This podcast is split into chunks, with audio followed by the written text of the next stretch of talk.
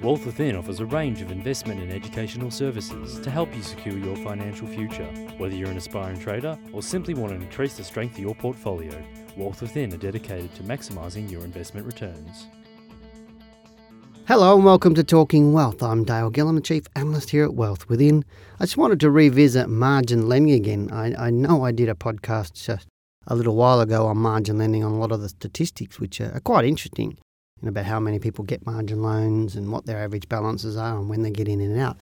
Because when you study margin lending, you actually start to study the psychology of the market and what's moving the market and what, how people think about the market. if people are quite comfortable with the share market and how it's travelling, they go out and get more and more and more margin lending because intrinsically, uh, how people think about money is actually not necessarily a logical thought. Uh, it's surprising to actually come up with that sort of statement, but it really is. It, it actually goes right back into the way people think uh, in their money. is more like a Neanderthal type of primitive man type thinking when it come, actually comes to money. We, we revert back to some simple thinking, and if the market's going up and, and it's making lots of money, we fear missing out on some of that boom, and so we go into margin lending, and quite often as history has shown, we over leverage, and uh, when the market's going down or crashing, we tend to over panic and you know sell out. And uh, as we saw with Storm Financial, people lost a lot of money, and, and a lot of them were losing their houses, and all sorts of things were going on. So it's quite interesting to watch margin lending and the statistics to get a feel for the market.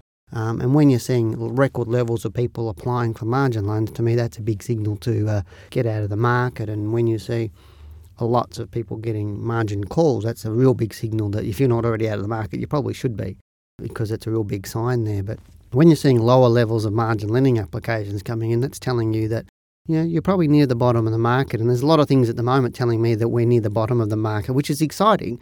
And it's especially exciting if you're looking at margin lending because I'd say, uh, at, at a guess, in the next 12 months, we're going to see the bottom of this market. And this is the time where you know, to me, it's the safest place to get margin lending. You don't get margin lending at the top of a market. It's better to get it at the bottom because there's not much downside, there's a, but there's a lot of potential for upside. And as margin lending can accelerate your losses, as, the, as in the case with Storm Financial, it can also very much accelerate your gains if you use it properly. So, in this podcast, and I, I probably may need to do another one as well to, to break it up into two parts, I want to talk to you a bit bit about what margin lending is, you know, what it is, uh, different types of margin lending, uh, lending, and explaining some of the terms around it so you can get a little bit comfortable with it. Because I think the time is coming now where this is going to be a good vehicle for a lot of people to use to help them catch up some of what they lost in the in the GFC and, and get them in front again. So, what is margin lending? Well, there's two types of margin lending. It, most people didn't even know that, uh, but there's a standard margin lending and there's non-standard mar- margin lending. And unbeknownst to you, most of the people listening to this podcast, you probably heard about both of them, but weren't really aware of it. I'll go through standard uh, margin lending first because that's pretty much the most common one. Now, standard margin lending has been around for a long, long, long time uh, in Australia, etc. I've known about it for probably, gee, well over 20 years, probably more than that. Um, I think it was around when I was in the bank. But standard margin lending really is similar to like purchasing a house. Uh, when when you purchase your house, quite often you put up a percentage of the of the capital, and then the bank lends you the rest to buy the house. But the bank takes security over the whole house, even though you may have some equity in it. They've pretty much got security over the whole house. So you can't get that house back until you clear your loan. Um, if you don't pay that loan and you default on your loan with the bank, they'll sell the house, and if there's anything left over, you get it. And that's pretty much how a housing loan works. Obviously, they charge you interest on what you borrow etc. And there's different terms as far as you know 25 year loan or different types of loans. But let's keep it simple. It's an asset securing a loan. That's pretty much as simple as is, and you're getting charged interest on a daily basis. How you pay that back is how you work that out with the bank on a monthly basis or whatever you do.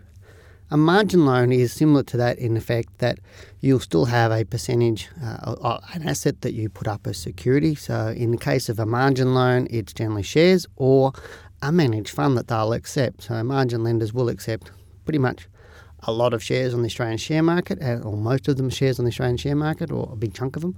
But they'll also accept some things as some managed funds, such as maybe like a, um, a you know, an Australian share fund or something like that. And they'll tell you which ones they accept on their their sheets that they give you. They'll give you a list of acceptable securities once you've chosen your margin lender.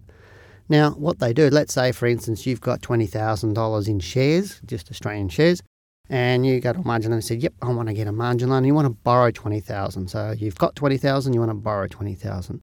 They'll let you do that. You fill out the application form. Now, what you're doing on the application form is quite interesting. You need to read all the fine print because most margin lenders are the same, but there's some little different things that they might do that you may not be aware of, and, and I'll go through some of those as well. Just a little, not warning bells, but just little signs that you need to look out for. When you've got shares, you've generally got a broker and you've generally got a CHESS number and uh, your broking account. Now, you can still use your broker to, to buy and sell your shares as you feel free to, you, even with a margin lender or using a margin loan. But what you need to do is the margin lender will use give you another CHESS number. And what they do is they will register that with your broker, and that and when that CHESS number says that they have got security over the shares that you put up, and any other shares that you buy using your margin loan. Now, for example, as I said, if you've got $20,000 and you borrow 20000 from a margin lender and you buy shares with that, that means you've got a portfolio of $40,000 worth of shares that your broker has bought for you under that CHESS number on that account.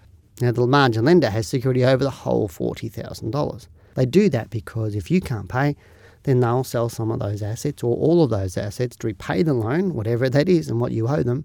And then if there's anything left over, you'll get exactly the same as what they do with the house, so to speak. It's only easy with the share market. So when you're actually filling out all your documentation for a margin loan, part of that documentation is a set of criteria that needs to happen for them to sell those shares. Now, for example, you've probably heard of a margin call.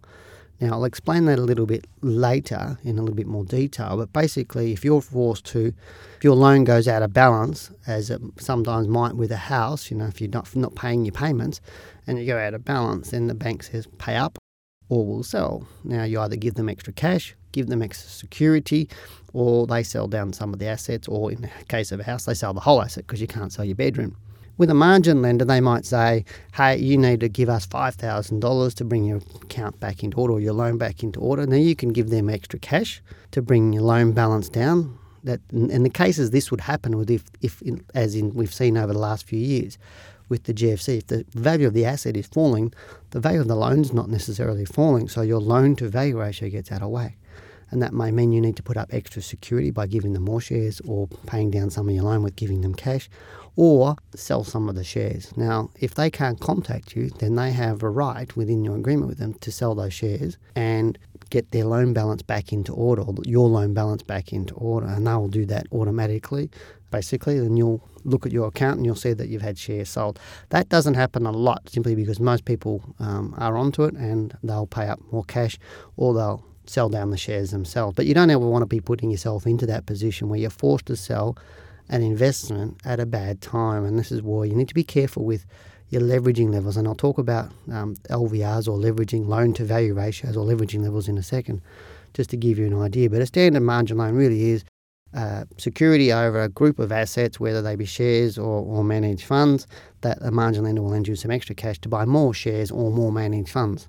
That's pretty much as simple as is. You get charged interest on a daily basis, as you do on a housing loan. That interest rate is slightly higher than a housing loan because it's a slightly more risky of loan in terms of um, the bank's point of view. I don't personally think it is, so I don't know why they charge higher rates of interest because it's easy for them to do. To me, they should be the same as housing loans, but you'll generally pay about one, sometimes one and a half percent more than what the standard housing loan rates are at the moment. So let's say if the standard housing loan rate at the moment is 6.5%, then you'd be paying about 7.5 to 8% generally on a margin loan. It's a little bit more expensive.